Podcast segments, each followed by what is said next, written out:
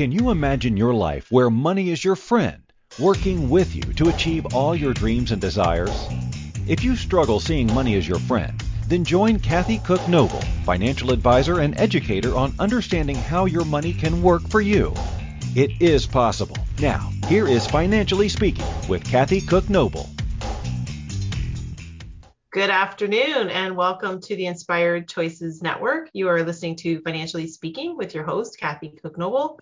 And every week we come together on Monday night and we talk about something financial, whether it's explaining something that's out there or whether we get to introduce you to new people and new topics. All the show topics come from recommendations from people, either when I see them in my practice or when I see family and friends and they ask me questions. That's where all of them come from. So any topic that you would like covered, anything that you're, a little bit confused about, or maybe you feel like you need a little bit of clarification on, whether it's what kind of mortgages you have or how to save on bank fees or anything like that, send them in and we will get them scheduled into the show. We'll do some work on it and we'll get that played so that I can answer any of those questions for you. That's what we do here. The topics are for you because I really believe that people have every ability to understand their own stuff. And really, that's all you have to understand. It's the stuff that you see on TV that confuses people, trying to keep track of the Kardashian houses and how many boats and yachts and all that other stuff that they have.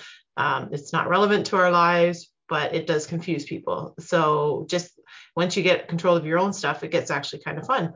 So that's what this show is for. The Inspired Choices Network is here to help people in a holistic way. If there's a topic that you need some support on, then plug yourself in. There's the hosts that help with business planning and coaching and business management, relationship advice, child rearing, all kinds of topics that you can get some support with. Plug yourself in and reach out to the hosts because they're all very easy to talk to and answer questions if you have a specific question. And if you can't join us live on Mondays and you can't get in the chat room to post questions, then you can download the app on your Android or on the Apple system. So you can just go in and download that app, absolutely free, the Inspired Choices Network app.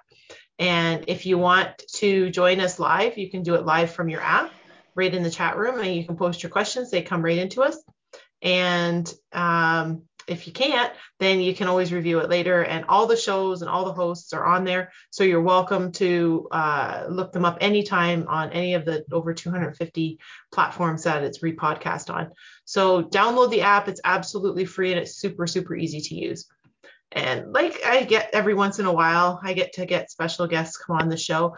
And we're doing that series we launched last week for International Women's Day, which comes up in March. And from now until then, we're going to feature some women that are pretty spectacular and have some very cool input into the business world. And with all businesses, finances come up. And you have to do something with finances. And tonight's really cool because not only is Brenda a friend of mine, but she's got a very cool job that I had never heard of before we met. So I'm going to bring Brenda in, and Brenda Cole is our guest. She's here for the night.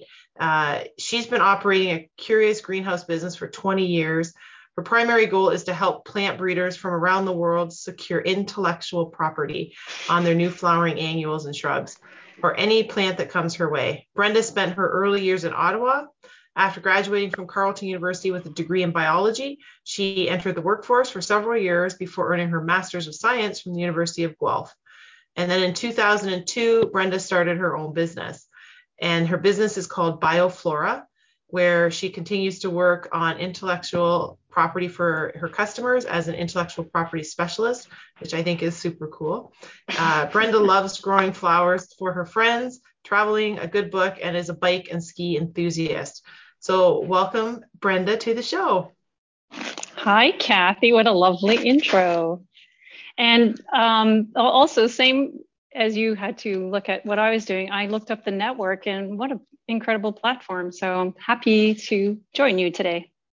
Awesome. Yeah, it's a great place, and it's really got the right approach, I think, to bringing people together to really make things better in their lives and better in the world overall. one show, one post at a time. But so when I love flowers, and I am just, I'm like a total rookie when it comes to flowers, but I love them and I always have loved them, and I've loved gardening and everything, but learning what you do is so cool, because I didn't know anybody did that. Like, I had no idea what happened. Like, flowers just show up, like how did, right? But for the rest of the world, they have no idea. It goes through a very serious procedure to get them to the stores or get them in your gardens. So maybe start if sharing a little bit about how you got involved and where you're at, and tell people who are just joining us that maybe haven't met you, sure, how you got to be involved in that part of the world. Yeah, I'll start with the interesting stuff first. So what I'm doing with the plants is it's a branding, part of a branding process. So not all plants go through intellectual property, only certain companies who want to have a strong brand and want to protect their genetics is really what it is. So, but I got really lucky in life. I always loved plants. I was sort of one of those people who would go into the woods and name everything and stick them in pieces of paper and squish them and put their scientific name. And then I landed a job in the government where I was like an examiner of intellectual property. So I learned the ropes by working in the government for a good 10 years, which was really important because I'm a botanist. I have a degree in botany and agriculture, but I don't have a law degree. And so there's an interesting component to my job in that I have to do a lot of legal work, in the sense that it's intellectual property. So I needed to learn all the different regulations that are behind protecting plants. So my 10 years in the government landed me that experience where I learned all the legal framework for doing intellectual property on plants. And then I jumped out and moved to the farm and started my own business, where I helped clients, helped breeders submit documents to the government. So I kind of worked on one side of the fence and then I jumped over. That's cool. And you've been doing that for like 8 years or so now on your own? Oh, the job here. Yeah, it's like I've been doing. So I worked in the government in my 20s, right? And then I did that for 10 years. I did a bunch of jobs in between, maybe 2 or 3 jobs in between. And then I started on the farm. I've been doing this for pretty well 20, like from the government, and this 25, 30 years, it feels like. Oh, wow. A long time. And you still love what you do. And you still love it. I love, it's a really, well, in the summertime. So I have a cat that's like sitting right beside me and attacking me. But yeah, it's the best of both worlds. I get to grow flowers and I get to grow new flowers, right? So just think about a fashion designer. Every year they put out a new list of fashions. Well, plant breeders do the same thing. Every year they put out a new color of petunia or a different speckled geranium. And that's the kind of work that I do. So every year I get to see what's new, right? It's pretty fun. And yeah. Go ahead. I was going to ask you too, are you part of naming that? Or do they name it themselves? Yeah, that all comes from the client. My job is really a regulatory sort of position where I'm their person in Canada to work through the Canadian government's process, which is a really unique and different process. It's not, these plant breeders are introducing their varieties all over the world, right? So they have people like me in the States and in Europe and Africa. These brands are sold all over the world. Yeah. That is so cool. And what does your season start with? Like, how do you have a season where you go, from April to August or whatever? Like, for sure. Houses do. Yeah. Yeah. I'm lucky in that I don't make my living off selling plants, right? But I have to grow the plants around the same sort of season as greenhouses. So I start in March. But if I was like a true greenhouse person, I'd probably be going a lot earlier than now. But Right now I'm doing documentation and paperwork, right? So every patent that every plant variety that I work on in the greenhouse has another 2, 3, 4 hours of work behind it, right? So my winters are spent just finishing up 2021. I'm almost there. I got about another week still. I'm still doing 2021, but so I'll start my, right now I've ordered all my plants, right? So that's the fun thing. It's like anybody who is into growing seeds, you know, you sit down with your catalogs, and I sit down with my client list, and then I kind of, one of the interesting parts of my job is I grow the new things, the new varieties, but the Canadian government also asks us to compare what's new to what's existing on the market, because the law only allows new varieties. So a client can't come up with the same pink petunia that's already on the market. They have to, and so that's my job. My job is to show the government that the new one is different from, so when I order plants, I get to not only get the stuff from the client that's new, but I get to look back in the catalogs to see what's the best reference. It's fun. It's like a... That's cool. And there's not a lot of people around that do what you do in Canada, is there? No, it's not. It's what's kind of fun, or what's great about Canada, is that there's a pile of us, but we all have our little departments. So I do a lot of annuals, and I have a big flowering shrub component. I don't do perennials. So the guy who does perennials lives in Ottawa, and then vegetables, there's a fellow out east who does all the potatoes, and then fruit trees, there's a company in somewhere in near Kelowna, and you know, like I have a company that helps me do all my berry trials out in BC. So we all, if I get a client that has a blueberry, usually I send them to the guy out east or west or somewhere, but I never get a potato. They, you know, it's we're a very small group of people. They're waiting for me to die. That's pretty, no, that's cool. I've seen your greenhouses, and it keeps you going. Like when you get going in the summer, you're out in the greenhouse pretty much every day, aren't you? Pretty, yep. So all of June, I live in the greenhouse, and most of May. So May, June, and then July, I'm just trying to get rid of stuff. I know. You know, the annuals like petunias, those plants, I'm pretty much through all the testing by mid-June, and then it's the shrub. So then I move into the hydrangea and anything that flowers in the summer. So mostly hydrangea, and then some spireas. I don't even know what I'm doing this year. I have my list, but I know I have the list, but I haven't gone through it.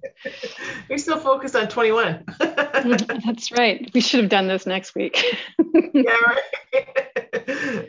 Oh no, that's cool. That's perfect actually, because people, I don't think people realize, I sure didn't, how much paperwork there is involved for once you get all the plants. It's not just grow the plants, send them out. Like you got an awful lot of exciting paperwork to do. So well said, Kathy.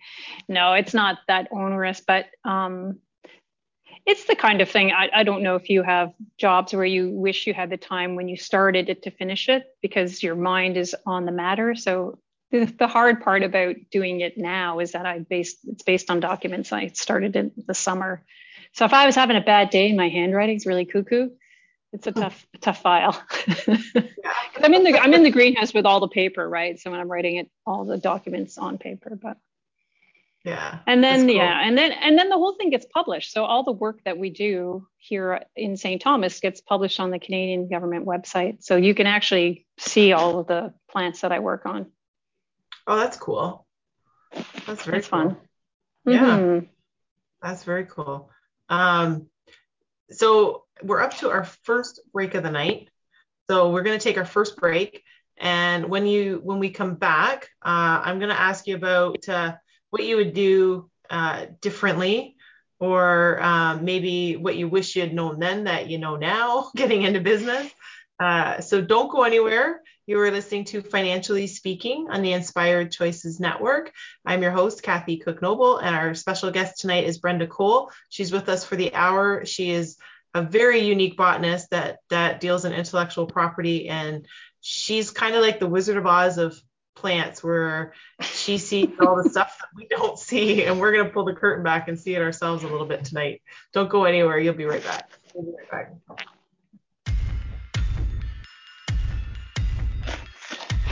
Too many of us get caught up in the unreal lives of reality television and complete to acquire stuff, which is setting us up to accumulate lots of debt. We're scared, confused, and don't know who to talk to. By tuning into Financially Speaking Radio Show with financial advisor and educator Kathy Cook Noble, you'll learn tips you can use to improve your financial health, which in turn can improve your overall health and make for a very happy life. Live a life you can afford and enjoy. It is possible. Listen for Financially Speaking Radio Show every Monday at 4 p.m. Eastern Standard Time, 3 p.m. Central, 2 p.m. Mountain, and 1 p.m. Pacific on InspiredChoicesNetwork.com.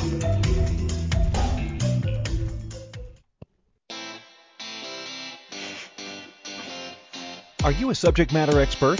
Are you here to share your expertise with an audience waiting to hear from you in only the way you can deliver? Are you ready to have your voice amplified across the airwaves? Inspired Choices Network has a global radio platform streaming to millions of people across the world. Professionally produced and supported by an accomplished team every step of the way, you can broadcast from anywhere in the world, knowing your voice matters, and we ensure it is delivered with ease and efficiency. Eager to hear your message, the world awaits. Contact us today to become an Inspired Choices Network radio host. Email becomeahost at inspiredchoicesnetwork.com. This is the Financially Speaking Show with financial advisor and educator Kathy Cook Noble.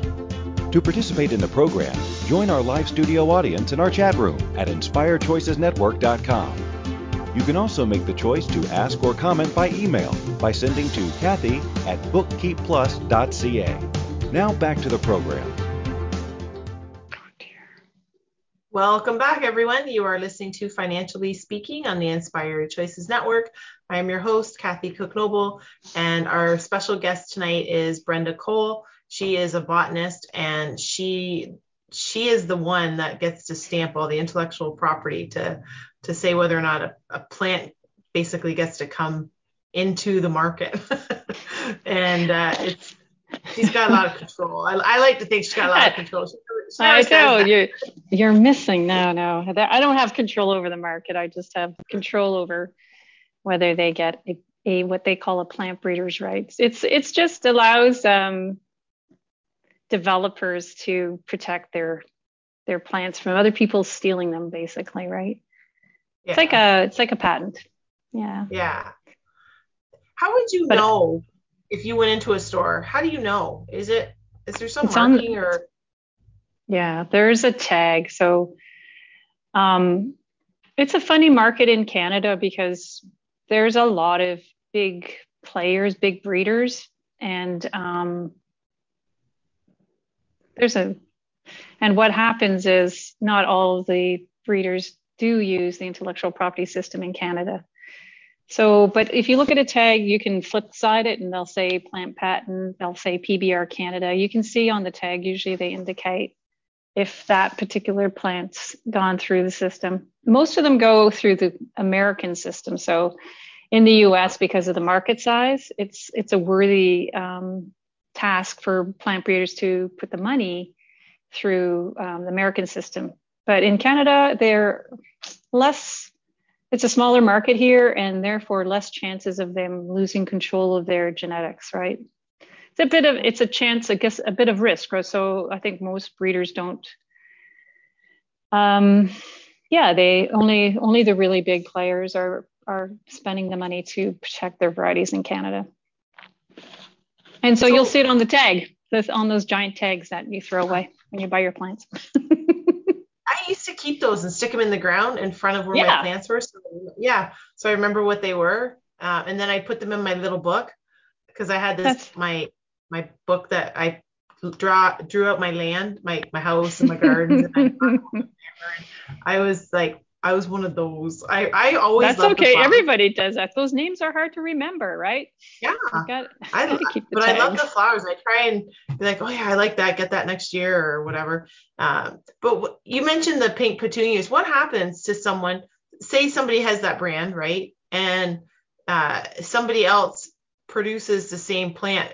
It's like a patent. So is this something where they would have to pull their, like, recall their plants or whatever and not be able to sell them, or how, give a part of the payment to the person who owns the patent? Like, how does that work?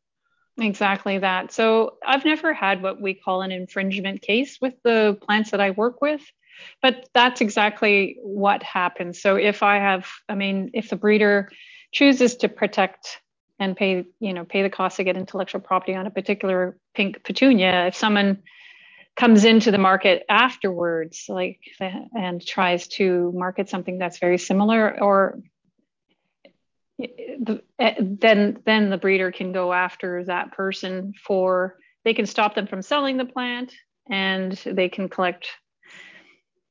Usually the situation that breeders are trying to prevent or protect themselves from is actually people stealing their genetics, propagating it, and selling it without payment back. So the system's really designed to prevent people from taking that particular petunia and propagating up a million cuttings in your greenhouse, because it's really easy to propagate plants, right? You just take a cutting from the leaf, stick it in the soil, have some, yeah, I know, for me, it seems simple. So the system's for two things. It's to prevent people from stealing your plant and propagating it, and as well to make sure that a new variety coming on the market that's identical, close to identical, can't happen. Now, you're right, it goes into court. So it would go to court to prove that it's the same. So I know this isn't exactly what you do, but I'm curious, within the last couple of years, that whole cannabis market came on. And they do have very specific, when you read about them, like I read about them for the money side, obviously, but there's very specific, like, this brand is with, you know, this particular company and stuff. Is that the same idea? And they would have to go through an intellectual property kind of. Yeah. I haven't been following. I have some hemp varieties in my list of plants that I'm working with. I don't have any marijuana plants per se. And what I am surprised is that the system isn't being used by these guys. So they would be using other forms of intellectual property, like trademarks, to kind of gain some sort of traction in the market. So I'm not sure why they're not using IP in Canada. Maybe it's just too complicated. It's, you know, I'll be interested to see how I do with the hemp varieties. It's a very complicated plant, right? Oh yeah. The boys and the girls on different plants, and then yeah, we'll find out. Is that just for hemp plants that there's a male and a female, or is that for every plant? You have lots of trees that have male plants and female plants. Yeah, it's not uncommon in the plant kingdom to have your boys and girls separate. It's not the most dominant form of pollinating tactics, you know, because it's all, I mean, then you're going to send me off on a tangent about why plants do things differently, right? Because if you think about a dandelion, it's got the best strategy, right? Do it all in one plant, and then send out a zillion babies, and your genetics will prosper and continue. Whereas if you have your plants in different organisms, if they're separated from each other, creating the next generation is a little bit more tricky. But they do it. Okay. That's cool, because it's fascinating. Like, there, to me, there's just so much behind the scenes that you don't just, here's the plant, go stick it in the ground. That it took to get to people like me, who are, right, the retail customer would be like, oh, I got a plant, I'm gonna put it in the ground, and boom, it grows. But to get plant, holly plants are like that too, right? So remember holly, the ones put the little red berry. You have to have male and female plants. We have one in front of our house. You must have two, because it won't be able to produce it. I know, I will. I'll come have a look. But I planted a whole row of hollies and realized I only had one, you know, not enough males and way too many females. Oh. It's a whole other show about dating, but you know. I know, right? Like, let's do that next. Yeah. Oh, wow. I know. So if you weren't doing this, what do you think you'd be doing? You'd be doing something in the plant world? Well, I mean, that's the question. Once you start your own business, it's really hard to jump out. Yeah. You know, with intellectual property, every variety that I finish has a lifetime of 18 years. So I'm still managing files that I started 18 years ago. Oh, wow. It's curious. Yeah. So the Canadian government has a system. If you successfully get your variety, what we call, it has a plant breeder's rights. It has rights in Canada. You can maintain those rights for up to 18 years. Now, actually, the new rules are 20. So my language is a bit off because originally when I started my job, it was 18 and then they had a regulatory change. But what that means is I'm still actively paying fees for files that I've had on the docket for 18 years, 20 years. Yeah, so it's hard to jump out. I can't jump out. Yeah. Yeah, for sure. Yeah. So what happens at that 18 and 20 year mark? Do they have to renew it with you? Like you have to renew it for them to keep the intellectual property or? So every year it's an annual renewal system. So I every year manage a renewal fee. And at the end of 18 years, it basically goes into the public domain. It's no longer protected. So at that point, you know, certain types of crops like apples, for example, it takes a long time for an apple variety to get traction in a market. So the government of Canada gives it 25 years. It gives it a longer protection status because it takes longer to get a fruit variety to get a lot of sort of sales. But eventually when it goes public, what some folks do is they create really strong trademarks so they have plant protection, but then they create a brand on the name. And so after the IP defaults after 20 years, for me, they still have their trademark going. Yeah. Oh, okay. Very cool. Yeah. I know. That's why the naming of plants is really important, right? Because you have two types of way of protecting them. Protect the genetics so people can't sort of steal your genetics, and then you protect your brand, right? By giving it a trademark. Yeah. Huh. Wow. Very cool. And you don't do the trademark part, do you? I could, but there's way too much. There's just another. Yeah, it's another system. And I think with trademarks, there's so much. It's just another, I would never want, there's a lot of research and you have to sort of do a lot of checking to be sure you're not using somebody else's trademark. I don't have the resources to manage that. So, but I certainly follow it. Yeah. Yeah. And you've got enough to do anyway, right? Yeah. It's not growing a plant. I was like, that's another type of paperwork. Yeah. Very cool.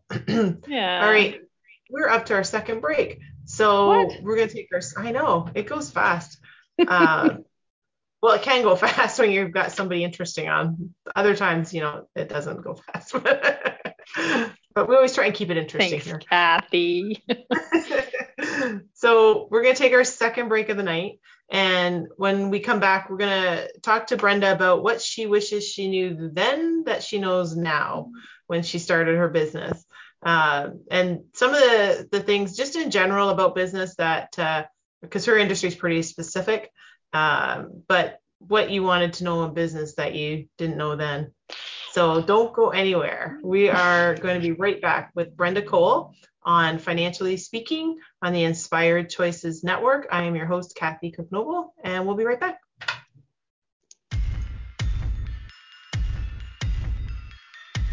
Too many of us get caught up in the unreal lives of reality television and compete to acquire stuff, which is setting us up to accumulate lots of debt. We're scared, confused, and don't know who to talk to. By tuning into Financially Speaking radio show with financial advisor and educator Kathy Cook Noble, you'll learn tips you can use to improve your financial health, which in turn can improve your overall health and make for a very happy life. Live a life you can afford and enjoy. It is possible. Listen for Financially Speaking radio show every Monday at 4 p.m. Eastern Standard Time, 3 p.m. Central, 2 p.m. Mountain, and 1 p.m. Pacific on InspiredChoicesNetwork.com.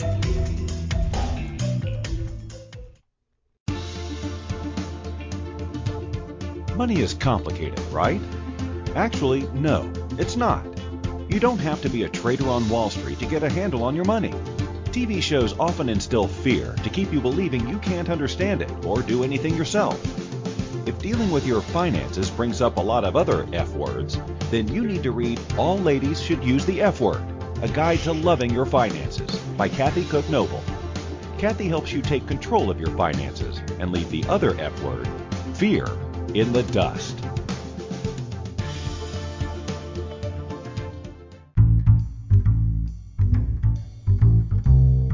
How wonderful would it be to carry your favorite Inspired Choices Network host with you throughout your day? Well, now you can. Inspired Choices Network now has its very own mobile app. Our free app offers live streaming shows, along with thousands of podcasts and TV episodes. Our shows cover a wide variety of topics. Whether you're waking up with us, carrying us through the day, and taking us to bed with you, we're always here for you to enjoy. We're easy to find. Just search for Inspired Choices Network in the Apple App Store or Google Play Store. This is the Financially Speaking Show with financial advisor and educator Kathy Cook Noble. To participate in the program, join our live studio audience in our chat room at inspiredchoicesnetwork.com. You can also make the choice to ask or comment by email by sending to Kathy at bookkeepplus.ca. Now back to the program. Welcome back, everyone. You are listening to Financially Speaking on the Inspired Choices Network. I am your host, Kathy Cook Noble, and our special guest tonight is Brenda Cole. She is a botanist and specializes in intellectual property for the plant kingdom. And she's one of the very few in her field, which is kind of cool. And I'm maybe a little bit scary. I'm not sure. But what do you do when you have a question? Like, is there anyone that you like you wouldn't have started, like, you know how businesses start out? And I want to ask you what would you do different if you knew then what you know now? But a lot of businesses start out and they have coaches or mentors or something like that, or they have somebody that they can, an unofficial mentor. I'm guessing you wouldn't really have that. It's funny. You're exactly correct. I would say that's what we all needed when we start our businesses, but absolutely, I was just flying by the seat of my pants because there was absolutely no framework for what I do here in Canada. However, there are different testing programs worldwide. So I had visited a lot of different testing programs. I mean, because I'd worked in the government, I was familiar with how the testing was done in Europe. I'd spent a lot of time traveling through the different testing agencies as a government person, like when I was an employee. So I knew how the masters did it, because in the testing was done by big, huge government agencies in Germany and the Netherlands and everywhere. They were these testing programs. So spent a lot of time sort of gathering knowledge while I worked for the government. And then when I moved here to St. Thomas and we put up our own greenhouses, we had an idea what we had to do, but you're right. There was no one to financially kind of wrap my head around things. So I think today there would be more resources available, but at the time, if I look back, I know there was probably very little I could do to kind of have someone assist us with our business. But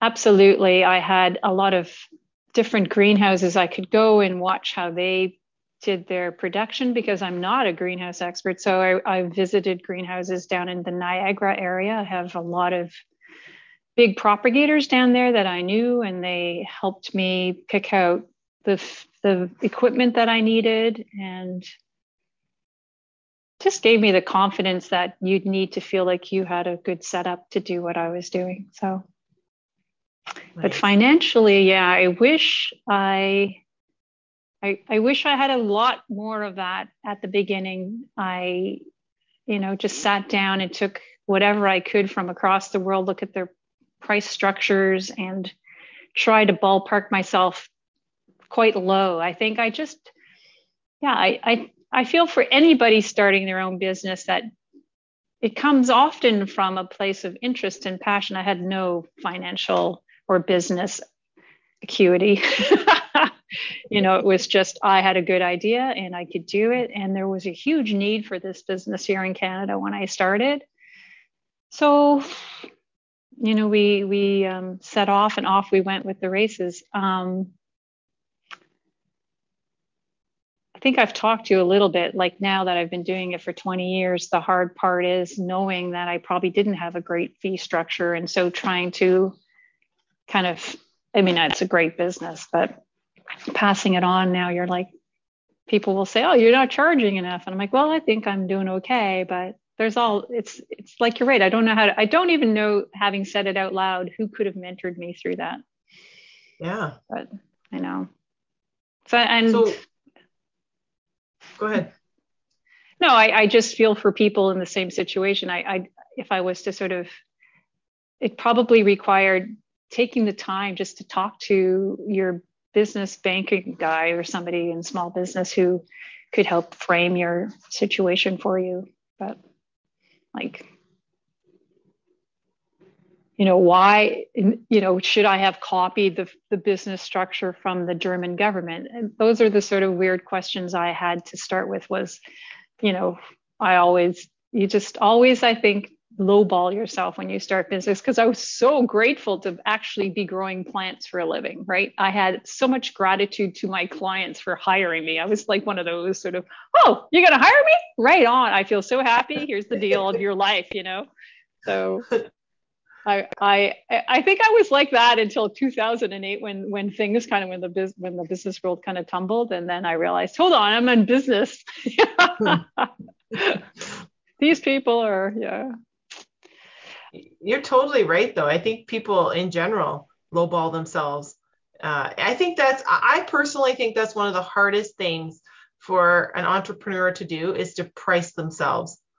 I really, really do. And I think if you have the opportunity and you can have somebody else do that for you, I think it's easier, only because I think people in general have a really hard time putting the value on themselves that they should. And if you're like me, you're just so grateful. I was a very grateful person. I was, you know, working for some of the biggest companies in the world, and I felt so much gratitude. And I still do. I still am always so delighted that I work with these big flower companies. I mean, they're lovely people and they produce the most beautiful products, and I get to work with beauty. But it's because I'm coming out the other end and I think, well, you know, how much is this business worth? And you don't want the next person. See, it's funny. I didn't mind busting and working really hard and having a life of gratitude, but I don't want to give it to somebody else. I think I want that person to do a lot more with it, right? So now it's a funny feeling. I'm like, why do I feel that they should be doing that much better than I did? And I do. So I'm in a curious place right now. I'm like, I want to liven up my business in the next 5 years so that when I do pass it on, it's a bit elevated price wise, I suppose. But yeah, I'll talk to you about that another day. For sure we will. Probably many times. But but yeah, I think you're totally right. I did the exact same thing. When you get started, you're just like so excited that somebody wanted to hire you and let you take on what it's so true. And the funny thing about it, I always find this with, and it's just about every single business person I talk to, and they're so excited and they're almost like, I can't believe they're going to hire me. And but yet, you know, you can do this, you know, you have the skills and you have the training and the education, all the things that go with it, but you're always still like, wow, they're going to hire me. And that's so cool. And I totally agree. I see it all the time. And I went through the same thing. If you could do it again, what would you do differently getting started? And knowing that you're in a very special market? Oh,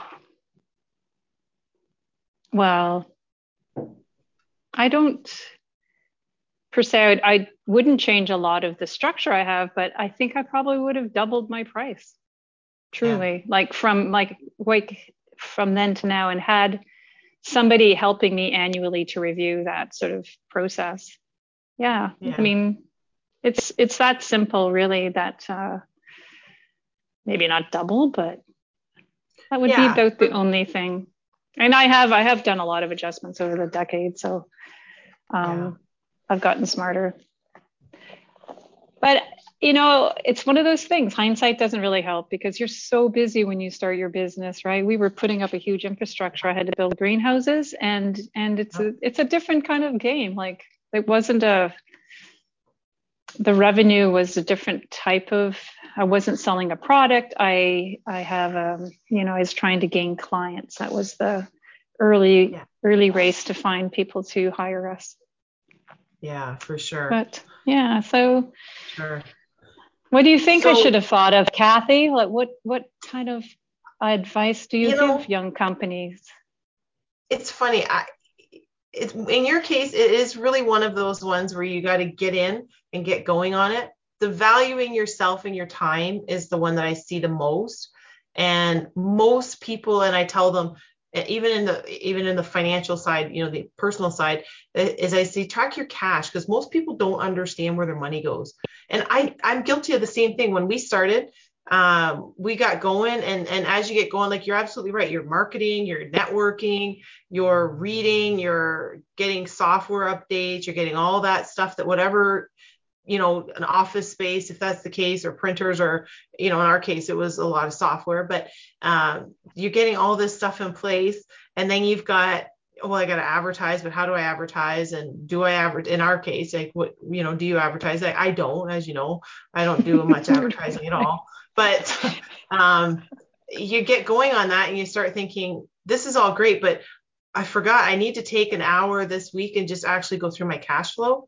Because you see money coming in and money going out, and you're thinking all is good, but you got to make sure that it's the right numbers and the right way you're doing it. And that's what I found, that I'm like, geez, I'm really bad at invoicing in terms of what to charge. I know I'm really bad at that in bookkeeping. I have always been really bad at that. And I know that, so I don't do it anymore. I'm actually not allowed to do it anymore. Todd has taken it away, and I'm not allowed to do it anymore because I've told him, like, you know, I know, right? Like, I confess, I told myself I'm really bad at this and I can't really be trusted doing it. So, because if it were up to me, I'd be working for free every day because I love what I do. And I'm like, some days I'm like, I can't even believe people have to pay for this. Like, they know how to do it themselves, but it's true, right? Like, I ended up having a sort of a coming moment where, in the 2008, I guess, when the market sort of all shifted, I all my clients merged. And so I went from having 20 clients to 10. And so then my work split in half overnight, and which was great in a way because I was way too busy, right? But then suddenly I was working just as hard, but not making enough money. And that's when I realized I had so much work at one point that my low prices, it didn't matter to me because I had a lot of widgets, right. You know, and then when the widgets got divided, that's when I woke up and went, oh, that widget was never priced properly, because when I actually now, you know, it was an interesting process. And so, but, you know, you don't want people to go through that, but it was about time. Like, I should have known better. I was working all the time.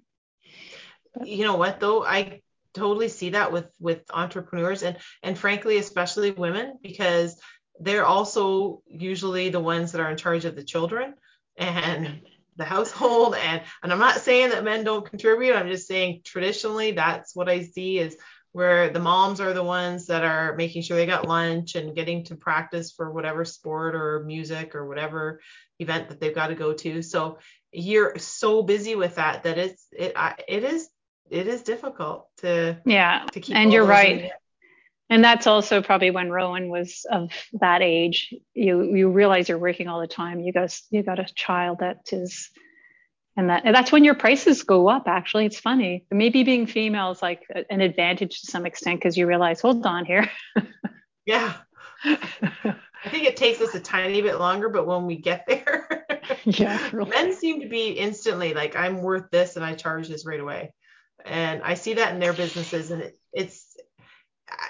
it's interesting to me because I think they have I don't know if it's more confidence or what it is, but the men that I see starting the businesses, they are instantly right there.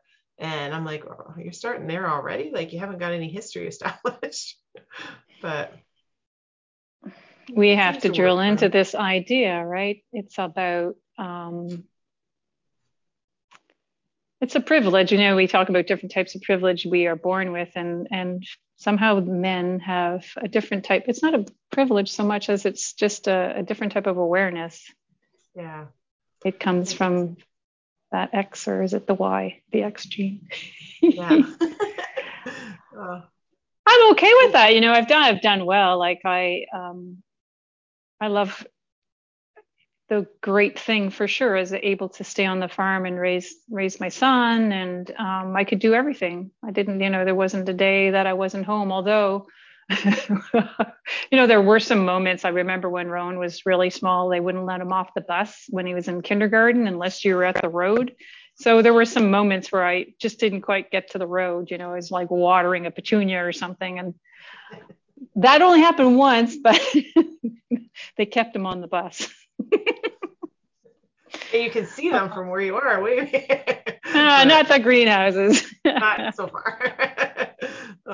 We are up to our third and final break of the night. So we're going to take our last break, and then we come back. We're going to talk a little bit about what's going in the next chapter for Brenda, and about your biking and your skiing, because I know you do a lot of biking. So we'll talk about your other extraordinary abilities, because it's pretty cool. I'm like, oh my gosh, how do you keep up? But yeah, don't go anywhere. You are listening to Financially Speaking on the Inspired Choices Network. I'm your host, Kathy Cook Noble, and our special guest, Brenda Cole, is with us, and we will be right back.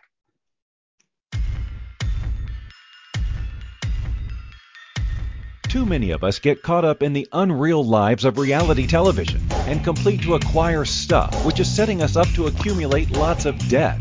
We're scared, confused, and don't know who to talk to.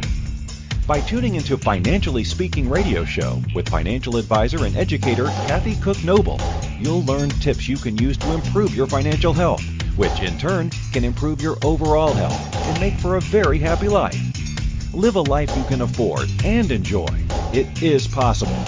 Listen for Financially Speaking radio show every Monday at 4 p.m. Eastern Standard Time, 3 p.m. Central, 2 p.m. Mountain, and 1 p.m. Pacific on InspiredChoicesNetwork.com.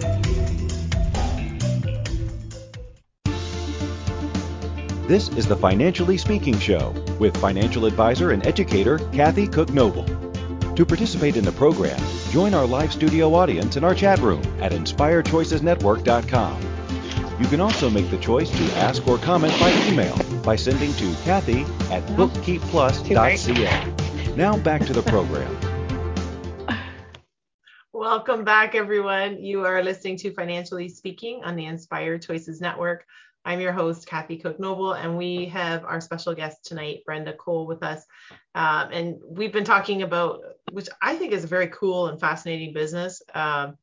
Whether you're a plant lover at all, like I am, in a very basic mode, or if you're at a higher level of understanding, I think it's absolutely incredible in business when people see the finished product and all the work and all the regulation and all the time that goes in behind it. Like I mentioned before, you go to the store and you buy your petunias or whatever, and you think that's simple and easy. People, you know, you just pick them up, you take them home, you plant them. But the work that involved the people at the store, or to have people like you grow them and get them to a, you know, get them to that point where they could sell them en masse, I think is really, really cool. But other than that, because I know you work a lot, but you do have some pretty fun hobbies too. And you've gotten into biking, and I know you're biking, you ski, but biking has really become a huge passion for you the last little while. So how are you finding that with that working into your business? Does that give you kind of a nice break where you come back regenerated, rejuvenated, and you're ready to roll again on your business? Or what kind of, how do you find that works into your business? Because I know most entrepreneurs, when they get started, they're 24/7 on their business. and then they don't have anything else. And you've obviously, because you've been there a while, but you've been able to add more dimensions to your life. Yeah, it's such a brilliant way that you phrase that, because it certainly didn't happen when I didn't carry anything through my early business years. All I did was work. And of course, it's an age thing, right? At a certain point, you're like, hold on here, I'm not having any fun, you know? So the challenge, of course, is fitting in the hours, yet you need to do anything. So during June and late May, super big challenge to get any time on my bike. But I'm pretty much a 10 to 12 hour girl, like 12 hours on the bike every week, in, you know, a couple of hours a day, big long rides on the weekend. Now, you're right, I just started it and I'm loving it. It's called endurance riding. I do long races. 100K is a small race. And there's nothing like the feeling after a big long ride. I feel always cleansed and grounded again, and ready to go for sure. But it's only been 3 years, Kathy. So that's pretty good though. When you look at how much time people spend in their businesses, like, you're not just a 9 to 5 Monday to Friday job. So I think that's pretty impressive. That's pretty cool. Mm-hmm. Mm-hmm. Cool. Yeah. So this year is the first year I've really lined up a pile of races for myself. So, and I do them purposely just to sort of challenge myself to see how I respond during the really busy season, because I don't know what you're like, but I always am curious when I get super stressed out. I'm like, I'm taking on too much. I'm super stressed out. You know, you love to bike, Brenda. So where are you going to find the space to sort of tap down that anxiety that you're not, you know? So I find that's what I find curious right now in trying to combine something I love with trying to keep my business rolling during a really busy period. Sometimes I have to obviously get off the bike. Yeah. Sometimes the work calls. What have we missed talking about that we haven't talked about? Anything within our last 2 minutes that we should touch on? Well, I know, you know, I'm curious about how to sort of roll my business out so I can, how to manage maybe passing your business on. How do you sell a business, that kind of stuff. But yeah. But that's about a 5-year plan out. But one of the things I know is when I say that out loud, it's a 5-year plan. That's important. You know, like I'm saying that for the first time, and yeah. I know I need to sit down and really make that happen. So I'm making a future after that. Yeah. Succession planning is sometimes very difficult. A lot of times it's very difficult. And you know, from my past that, the family business, it didn't go well and it got really off track, and now reality is kind of set in, and we're starting to have a legitimate succession planning conversation that really should have taken place 15, 20 years ago, but who's counting? So the 5-year plan. Yeah. I know, but really that's what you want. Like, just even knowing that and starting the conversation, starting to think about it, is probably the biggest step. The rest of it it can be very easy. It's just math and it's just a few numbers and planning that way. But it's the mindset that I think is the biggest part to succession planning. It really is. So, because a lot of people, I mean, you started your business, it's your baby, and a lot of people look at it that way, right? And really, who could do it better than you? Nobody could do your business better than you right now. Not one person.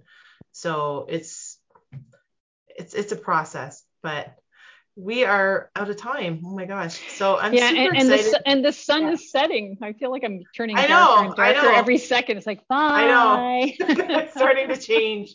I know. Thank you so much for joining us. I'm so happy that I was able to convince you to do it. Yeah. No, it was really fun. It's great having you here. I really appreciate it. Join us again every Monday when we talk financially speaking, and we have special women guests right up until international. Thank you for choosing to listen to Financially Speaking Radio Show. Kathy Cook Noble will return next Monday at 4 p.m. Eastern Standard Time. 3 p.m. Central, 2 p.m. Mountain, and 1 p.m. Pacific on InspiredChoicesNetwork.com. We hope you'll join us. Until then, have the best week of your life by making the choices that bring you all that you desire.